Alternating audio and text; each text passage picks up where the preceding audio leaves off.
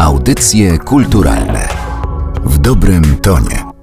Rozpoczynamy audycje kulturalne, podcast Narodowego Centrum Kultury przy mikrofonie Aleksandra Galant. Z czym kojarzą nam się lata 70., konkretnie lata 70. w architekturze i budownictwie? No, początek tej dekady to jest początek epoki Gierka, czyli masowa produkcja mieszkań. Tutaj trudno jest mówić o jakiejś wysublimowanej architekturze, a nie o korzystaniu z materiałów, które gwarantowały jakość i trwałość. Było wręcz przeciwnie, bo te budynki powstawały w technologii technologii prefabrykacji, taka architektura, mówiłoś na to między innymi kopiuj w klej, wielka płyta, y, niezbyt dobre materiały, ale oczywiście to jest pewne uogólnienie i mowa jest przede wszystkim o architekturze mieszkaniowej. Natomiast był to też czas, kiedy pojawiali się architekci o bardzo szerokich horyzontach i ogromnej wyobraźni. I myślę, że takim człowiekiem z całą pewnością był Witold Lipiński, architekt przez całe życie związany z Wrocławiem, którego kojarzyć można chyba przede wszystkim, nie mieszkając oczywiście we Wrocławiu z obserwatorium na Śnieżce. Ono ma taki bardzo charakterystyczny kształt takich płyt. No właściwie trudno je jakoś w taki jednoznaczny, prosty sposób opisać, ale jest to kształt na pewno ogólnie znany i też nieporównywalny do niczego innego. Takich budynków, które były jedyne w swoim rodzaju, Witold Lipiński stworzył więcej. On też, wydaje mi się, że zapisał się w historii architektury pewną wizją, której pozostawał wierny przez całe życie i którą czasami nie tylko kreślił, ale też wykonywał, bo ekipy budowlane, które były w stanie podjąć się realizacji tych jego śmiałych planów, nie zawsze udawało się znaleźć. Sylwetkę Witolda Lipińskiego, a tak naprawdę jego twórczość i to, co po sobie zostawił, przybliża Muzeum Architektury, jakżeby inaczej we Wrocławiu, w którym do końca marca można oglądać wystawę Kształt Marzeń, architektura Witolda Lipińskiego. To jest wystawa, której kuratorami są Daria Kierzun i Michał Duda. I właśnie pan Michał Duda, dyrektor Muzeum Architektury i Historyk Sztuki, przyjął zaproszenie do dzisiejszego dzisiejszego spotkania i o tej wystawie zgodził się opowiedzieć. Bardzo się cieszę, że będziemy mieli okazję porozmawiać. Ja również dzień dobry, e, miło mi się słyszeć z wami. Proszę powiedzieć, jakie były główne fascynacje, które definiowały architekturę Witolda Lipińskiego? Innymi słowy, jakie są takie najbardziej charakterystyczne motywy, które łączą różne jego projekty? To jest w ogóle bardzo ciekawe, bo tych fascynacji, które jakoś tam złożyły się na kształt architektury Witolda Lipińskiego było bardzo wiele i oczywiście one się w czasie zmieniały. My na tej wystawie nie zajmujemy się całą twórczością Witolda Lipińskiego, bo ta troszeczkę na tych najbardziej skrajnych odcinkach rozpływa się we mgle naszej niewiedzy, chociaż Lipiński w zasadzie był osobą jeszcze do niedawna nam współczesną. No ale skupiliśmy się na tym najbardziej interesującym okresie jego twórczości od samego końca lat 50. do prawie samego końca lat 70., kiedy to on był skupiony na architekturze związanej z czymś, co nazywał powłokowymi formami sklepionymi, czyli takimi krzywolinijnymi powłokami wykonywanymi z różnych materiałów, które mogły przykrywać różnorodne funkcje. Jest parę takich wątków, które pojawiają się przez w zasadzie całą jego twórczość, nawet kiedy już nie projektował powłok z żelbetu, tworzyw sztucznych i stali. To jest bardzo specyficznie rozumiana ekologia, która skupiała się w dużej mierze na tym, żeby projektowana architektura była bardzo mocno samowystarczalna, żeby ona była samowystarczalna energetycznie, ale też w zakresie produkcji żywności. Ten element pojawiał się zarówno w tych domach projektowanych w latach 60. i 70., jak i później rozwinięty został w latach 80., kiedy to już takim sztandarowym produktem Witolda Lipińskiego, czy znakiem jego rozpoznawczym była właśnie architektura, którą nazywał bioklimatyczną, nazywał ekologiczną i był absolutnym pionierem w tym zakresie. No ale tak cofając się do tych lat E, przełomu 50., 60., a potem 70., to widać, że jest parę rzeczy, które jakoś bardzo intrygowały Lipińskiego. Na tyle intrygowały go, że zachęciły go w pewien sposób do odrzucenia tej architektury mainstreamowej. Jego kariera zaczęła się jak kariera każdego architekta w owym czasie. Skończył studia i poszedł do pracy w Państwowym Biurze Projektów i tam projektował między innymi jedno z pierwszych osiedli we Wrocławiu, tak zwaną kościuszkowską dzielnicę mieszkaniową, czyli takie osiedle przy Placu Kościuszki, socrealistyczne realistyczne powstały na początku lat 50., a później tę robotę rzucił w diabło i poszedł na Politechnikę po to, żeby zająć się pracą teoretyczną, żeby trochę dywagować nad zastosowaniem nowych materiałów, no i właśnie łączyć różne rzeczy, łączyć na przykład swoje zamiłowanie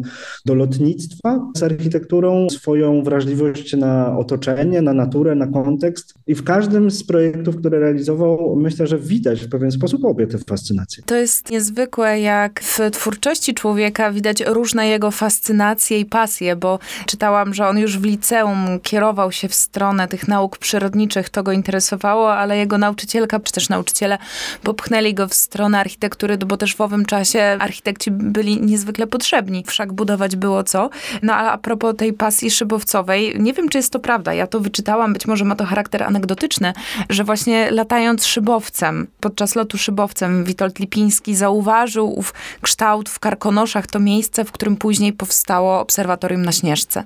No i na pewno nie jesteśmy w stanie na 100% potwierdzić, a nie obalić tego mitu. Na pewno tam latał. Na pewno tam latał, bo licencję szybowniczą e, robił w Wieżowie Sudeckim, czyli tuż koło Jeleniej Góry i Karkonosze były naturalnym otoczeniem dla lotów, zwłaszcza, że w Karkonoszach jest coś, co się nazywa falą sudecką. Ja znowu w szybownictwie nie jestem biegły, ale to jest zjawisko, które powoduje, że od podnóża górku i szczytom pojawiają się bardzo silne prądy konwekcyjne, co pozwala na to, żeby tym szybowcem zlecieć naprawdę bardzo wysoko, więc w okolicy szczytu Śnieżki na pewno latał.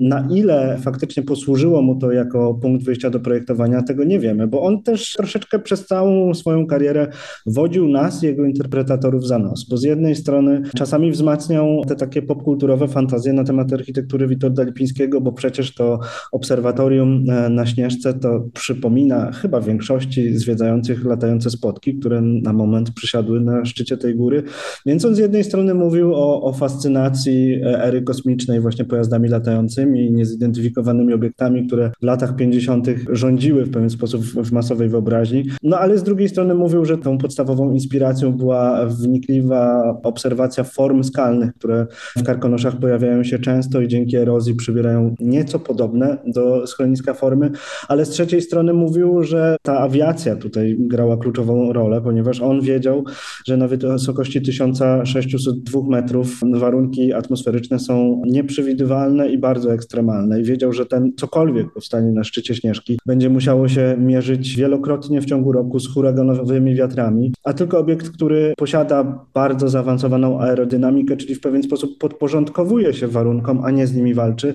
jest w stanie tam przetrwać. No i faktycznie przetrwał, miał rację. Zastanawiam się, czy twórczość i projekty Witolda Lipińskiego można próbować przypisać do jakiegoś konkretnego nurtu. Mam na myśli futuryzm albo brutalizm, no bo rzeczywiście ja nie będąc znawcą architektury zaryzykowałabym takie stwierdzenie, że były to projekty bardzo wyróżniające się i chyba takie niepodrabialne, z takim pomysłem, który już później się nie pojawił. Chociaż z drugiej strony to nie jest tak, że Lipiński był całkowicie osobny. To zainteresowanie zarówno formami powłokowymi, formami sklepionymi, czy nowymi materiałami, czy nowym sposobem wykorzystywania znanego już co prawda materiału, ale ciągle rozwijanego przez architektów i konstruktorów, czyli żelbetu. Tego rodzaju eksperymenty w świecie się pojawiały. I Felix Candela w Meksyku mniej więcej w tym samym czasie eksperymentował z łupinami cieniutkimi, jak niemal kartka papieru i równie krzywoliniowymi. To jest ten moment, kiedy powstaje ten terminal TWA w Nowym Jorku, zaprojektowany przez Aerosarinena, który też jest taką formą kosmiczno-ptasią, wykorzystującą do ekstremum możliwości betonu. Czy chwilę później, a, a właściwie równolegle z eksperymentami Lipińskiego powstaje opera w Sydney, która w pewien sposób również wykorzystuje tę logikę kształtowania architektury. No ale na naszym gruncie ta konsekwencja i ten podkład i, i kontekst, w którym ta architektura powstawała, nadaje twórczości Lipińskiego bardzo szczególną specyfikę. Zresztą on podsumowując swoje badania nad powłokowymi formami sklepionymi, pisze o tym we wstępie, że, że to jest trend, który w świecie się pojawia. Pojawia się jako trochę antyteza na taką bardzo racjonalną optymalizację architektury, która i w Polsce, i na całym świecie prowadzi do pewnej powtarzalności architektury, jej mechanicyzacji, takiej typizacji, którą Lipiński odczytywał jako konieczność, ale uważał w pewien sposób za wadę twórczości, że samo ograniczanie się architektury i podporządkowanie się dyktatowi ekonomii czy takiej skrajnej racjonalizacji nie jest dobre dla naszego otoczenia. On widział architekturę jako całość i czuł potrzebę wstawiania w tę całą masę z konieczności powtarzalnych budynków, rodzynków, które w jakiś sposób pozwalają na przykład zbudować poczucie tożsamości danej grupy poprzez tę wyjątkowość. I myślę, że on miał świadomość tego, że on wielkich świata tą swoją architekturą w naszych realiach nie, nie zawojuje, chociaż rzeczywistość pokazała, że jednak zapisał się w naszej zbiorowej wyobraźni chyba na zawsze. To był jego w pewien sposób krzyk o to, żeby w architekturze powstawały też rzeczywiście wyjątkowe i aby angażować najnowocześniejsze zdobycze techniki do tego, żeby je tworzyć. Rodzynki to jest chyba dobre określenie na dwa inne budynki, tym razem budynki mieszkalne, które zaprojektował Witold Lipiński. Można je oglądać we Wrocławiu. To jest tak zwany grzybek i iglo. I to chyba rzeczywiście są takie domy, które na tle osiedli się bardzo wyróżniają i które, przynajmniej jeden z nich, nie wiem jak jest z drugim, które chyba do dzisiaj są pod opieką. Jeden z nich jest chyba zamieszkany. Mam tu na myśli iglo, czyli ten dom, który Lipiński wybudował dla siebie. Iglo akurat obecnie nie jest zamieszkałe, ponieważ rozpoczęto jakiś czas temu remont, który okazał się konieczny i bardzo skomplikowany i ta procedura niestety odrobinę się przeciąga, ale ja mam nadzieję, że jeszcze chwilę, jeszcze trochę i to faktycznie ponownie stanie się jeden z budynków, który będzie przyciągał miłośników architektury i nie tylko. A jest to dom absolutnie wyjątkowy, bo to jest pierwszy dom jednorodzinny zaprojektowany przez Lipińskiego i faktycznie zaprojektowany dla siebie. I tu znowu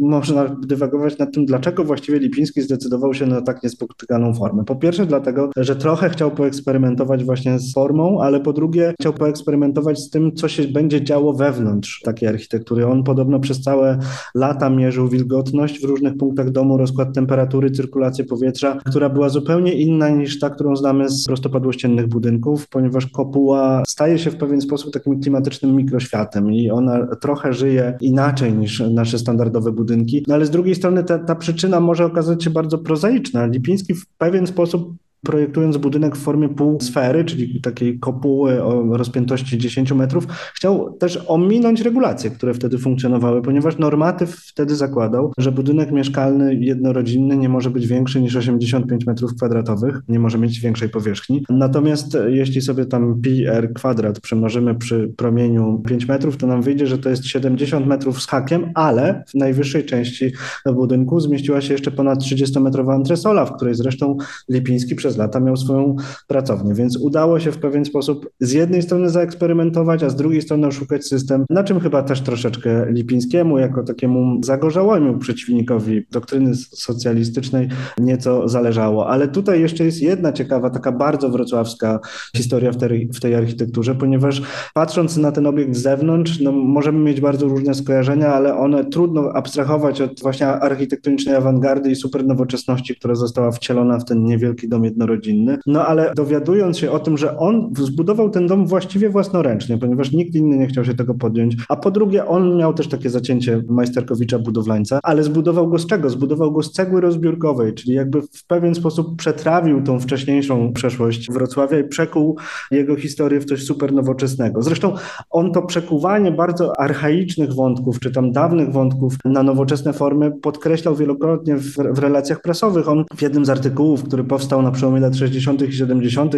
powiedział, że się zrzyma, kiedy słyszy te analogie do stacji kosmicznych i pojazdów e, latających, ponieważ tutaj nie chodzi o żadną super nowoczesność ery kosmicznej. Tu chodzi o przetworzenie wątku, który jest stary jak świat i starszy niż nasza cywilizacja, bo ludzie tego rodzaju kopuły i schronienia w formie centralnej budowali od zarania dziejów i to była właściwie pierwsza forma, która była z nami od zawsze, a że w tym przypadku jest przekuta w formę nowoczesną, no to tylko dlatego, że takie mamy możliwości technologiczne, więc to się wszystko składa, jak wiele rzeczy we Wrocławiu, w taki kolaż wątków bardzo historycznych z próbą ich współczesnego e, przetworzenia, stając się tym bardziej ciekawe. Ten budynek tak bardzo inny od wszystkiego, co powstawało w tym czasie, pamiętajmy, że w tym czasie budynki jednorodzinne to były w zasadzie katalogowce, to były domy kostki, które różniły się od siebie nieznaczne, a tutaj przez moment wydawało się, że, że ta architektura Lipińskiego stanie się w pewien sposób naszym produktem eksportowym, bo ona zaczęła działać. Co prawda, byli to głównie znajomi Lipińskiego, ale pojawił się kolejny klient, który postanowił zbudować dom przy ulicy Wyścigowej. Trochę nie miał wyjścia. Anegdota, historia tego domu mówi o tym, że rodzina właściciela postanowiła kupić od Miejskiej Rady Narodowej narożną działkę, ale dostała warunek, że ta narożna działka, która jest bardzo eksponowana przy wylocie Wrocławia, nie może dostać standardowej oprawy więc trochę wymuszono na, na inwestorze poszukiwanie nowszej i ciekawszej formy architektonicznej niż standard, a że znali się z Lipińskim, tak powstał właśnie Dom Grzybek. To on został narysowany właśnie dlatego, że ta architektura nie mogła być standardowa. To było zwycięstwo przez łzy tego inwestora, ponieważ ta budowa okazała się jakimś koszmarem. Ona trwała bardzo długo, co chwilę zmieniały się ekipy realizacyjne i właściwie ten dom nigdy nie został ukończony, ponieważ coś, co miało być jednym z takich super e, luksusowych elementów tego domu, czyli taki takie wyjście przez taras do ogrodu szerokimi, zawiniętymi schodami. Szerokie schody nigdy nie powstały, zbrojenia dalej leżą i czekają na lepsze czasy w ogrodzie. Zresztą ta lokalizacja też okazała się w pewien sposób przekleństwem i może dlatego wyjście do ogrodu okazało się zbędne, bo, bo okazało się, że tam jest tak przeraźliwie głośno z powodu ruchu samochodowego, że właściwie ten ogród staje się bezużyteczny, a ta kopuła, w której ludzie mieszkają dzięki też szczególnym parametrom, jeśli chodzi o izolacyjność akustyczną, staje się taką enklawą, w której można się schować przed otoczeniem, zamiast korzystać z niego na równi, tak jak chciał Lipiński, bo to też pojawia się jako stały motyw jego architektury, że architektura, że wnętrze mieszkalne przenika się z otoczeniem dzięki wielkim otworom okiennym, dzięki temu, że otwierają się widoki na zieleń, ale ta zieleń wchodzi też do środka w postaci takich mikroogródków, które zwykle znajdowały się w projektowanych przez Lipińskiego domach, które były z jednej strony ozdobne, a z drugiej strony stanowiły taką przymiarkę do właśnie tworzenia mikroszklarni, które mogły służyć też produkcji żywności i mogły czynić architekturę bardziej samowystarczalną. To, to znów moglibyśmy też szukać przyczyn tej potrzeby samowystarczalności i moglibyśmy znaleźć się w latach 40. pod Łomżą, w czasach, kiedy Lipiński służył w partyzance i wiedział, że to schronienie, które daje człowiekowi przetrwanie, to jest super ważna sprawa, bo właśnie ziemianka, w której spędził kilka lat w czasie wojny, była takim schronieniem ostatecznym. Dawało poczucie bezpieczeństwa przed światem i przed naturą, która w pewnych okolicznościach stawała się zagrożeniem. I może ta architektura Lipińskiego, taka właśnie w pewien sposób jaskiniowo wtopiona w ziemię, była próbą przetworzenia tych wojennych wspomnień, które musiały być traumatyczne. My teraz wiemy, co to jest stres pourazowy. Myślę, że wtedy nie mieliśmy o tym zielonego pojęcia, jednak każdy na swój sposób traumy wojenne przepracowywał i może ta ucieczka z jednej strony w super przyszłość, a z drugiej strony w formy archaiczne była swego rodzaju przepracowaniem tych wspomnień wojennych.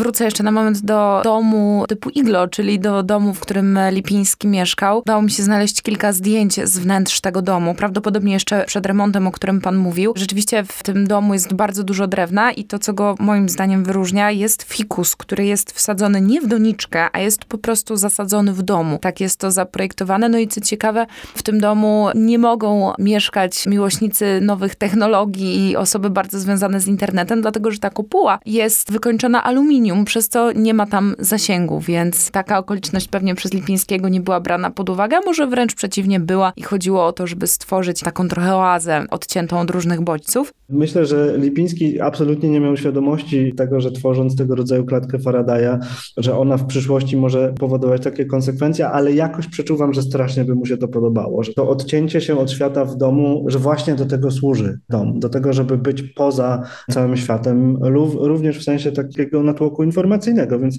nie jesteśmy w stanie go o to zapytać, ale jakoś przeczuwam, że to idealnie wpisałoby się w założenia tej architektury. Natomiast wracając do domu przy ulicy Wyścigowej, niech on będzie przykładem czy pretekstem do zadania pytania o to, jak prace Lipińskiego są oceniane dzisiaj, bo powiem szczerze, że mam bardzo dobrą znajomą, która urodziła się i mieszkała we Wrocławiu, do dzisiaj bardzo często tam jeździ i ona mówi, że ten dom jest takim koszmarkiem. Zaskoczyło mnie to, co pan mówił o oknach, bo to, co ona mi mówiła i to, co później ja sama też zobaczyłam na zdjęciach, że od ulicy te okienka się wydają bardzo małe, w dodatku zakratowane. To raczej nie jest miejsce, które z perspektywy osób, które mieszkają w sąsiedztwie lub które często tam przejeżdżają, bo tak jak pan mówił, to jest ruchliwa ulica, jest oceniane jakoś wysoko.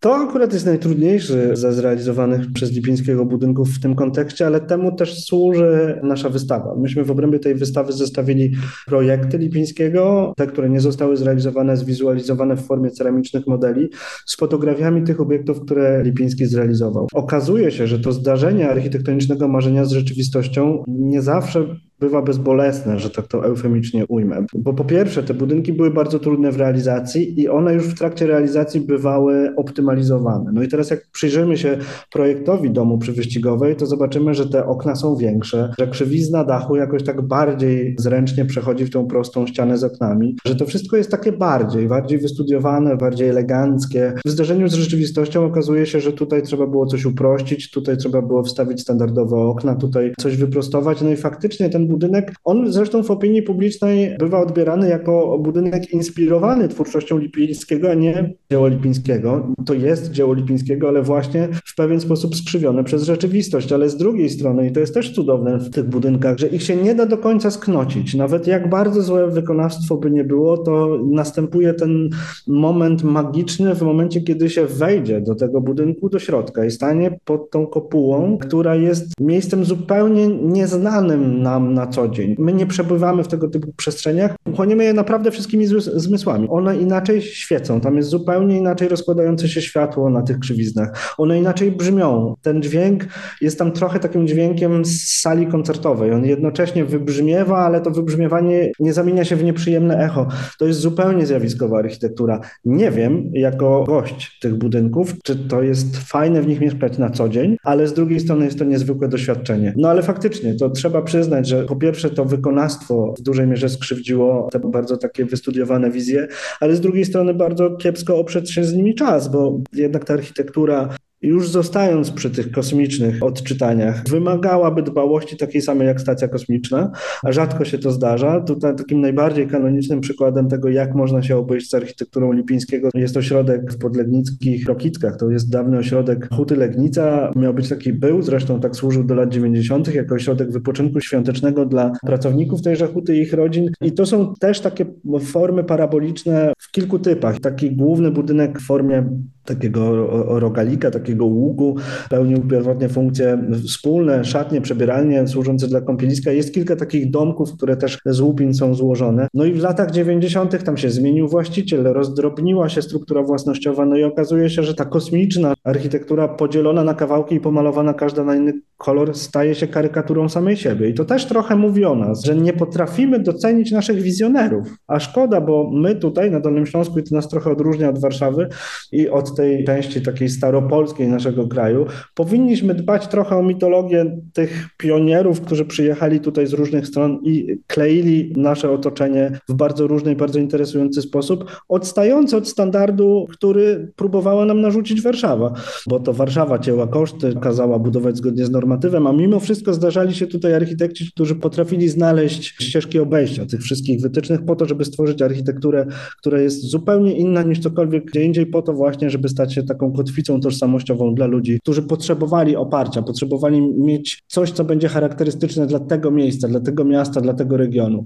No a my troszeczkę o tym zapominamy. No i pozwalamy tej architekturze spektakularnie i malowniczo podupadać, ale chyba to nie o to chodzi w konserwacji zabytków i naszego dziedzictwa. To rzeczywiście jest pytanie, które ja sama sobie bardzo często stawiam przy okazji różnych rozmów na temat kierunku konserwacji i o co tak naprawdę w tym chodzi, co jest warte zachowania. Też bardzo się cieszę, że powiedział Pan o tej dolnośląskiej tożsamości, dlatego że wydaje mi się, że jeżeli chodzi o taką charakterystykę regionalną, to jest zdecydowanie coś, co warto podkreślać, o czym warto mówić i czego warto chronić. Tym bardziej cieszę się, że twórczość Witolda Lipińskiego możemy w audycjach kulturalnych przybliżyć. Na koniec naszej rozmowy chciałabym wrócić raz jeszcze na samą wystawę, bo opowiadał Pan już o tych jego projektach, które są przez Państwa omówione, rozwinięte, które można lepiej poznać. Na wystawie znajdują się nie tylko rysunki samego architekta i jego projekty, ale także zdjęcia. Zdjęcia z dzisiejszej perspektywy, jak to wszystko wygląda, ale coś, co jest, wydaje mi się bardzo interesujące, to są te ceramiczne elementy wykonywane przez pracowników Akademii Sztuk Pięknej we Wrocławiu, które odnoszą się do budynków, które Lipiński po sobie zostawił. Rozmawiając na samym początku z Darią Kierzun o tym, jak opowiedzieć o architekturze Lipińskiego w sposób przystępny, od razu, co dla nas jest swego rodzaju regułą, szliśmy w stronę modeli, ale z drugiej strony to nie jest proste, żeby w formie trójwymiarowej przedstawić obiekty o tak skomplikowanych kształtach, ale ceramika wydaje się być takim materiałem, który jest w stanie podążyć za logiką tych krzywizn w intencji architekta wykonanych z żelbetu czy z polimerów, bo, bo różnie e, to bywało. No i tak się stało dzięki temu, że Daria Kierzun jest architektką, ale pracuje na Wrocławskiej Akademii Sztuk Pięknych. Udało nam się zaprosić cały szereg ceramików i poprosić o to, żeby na podstawie modeli trójwymiarowych, cyfrowych, które opracował dla nas Łukasz Wojciechowski, zresztą współprojektant aranżacji tej wystawy, spróbowali zaeksperymentować i spróbowali przełożyć właśnie na formy ceramiczne tę architekturę Lipińskiego. To jest w ogóle też bardzo interesujące, bo okazało się, że przy tworzeniu tych modeli, w zależności od logiki architektury, stosowane były właściwie wszelkie możliwe metody kształtowania form ceramicznych, bo mamy modele kształtowane na kole, mamy lepione z ręki, mamy odlewane, tak jak odlewa się porcelanowe filiżanki, ale wszystkie one w tej formie ceramicznych, trójwymiarowych obiektów stają się w pewien sposób czymś, o czym marzył Lipiński, dziełami z pogranicza architektury i rzeźby. I w tej takiej bardzo lekkiej, jasnej e, formie pokazują, że w architekturze warto marzyć, chociaż trzeba zakładać, że, że przejście od marzenia do rzeczywistości może nie być bezbolesne. Dlatego właśnie cieszę się, że mogę zaprosić Państwa na wystawę Kształt Marzeń, architektura Witolda Lipińskiego, którą we Wrocławskim Muzeum Architektury można oglądać do 31 marca, a dzisiaj o niej opowiadał dyrektor Muzeum, historyk sztuki i współkurator tejże wystawy, pan Michał Duda. Bardzo panu dziękuję za to spotkanie i za rozmowę. Ja również bardzo dziękuję. Audycje kulturalne w dobrym tonie.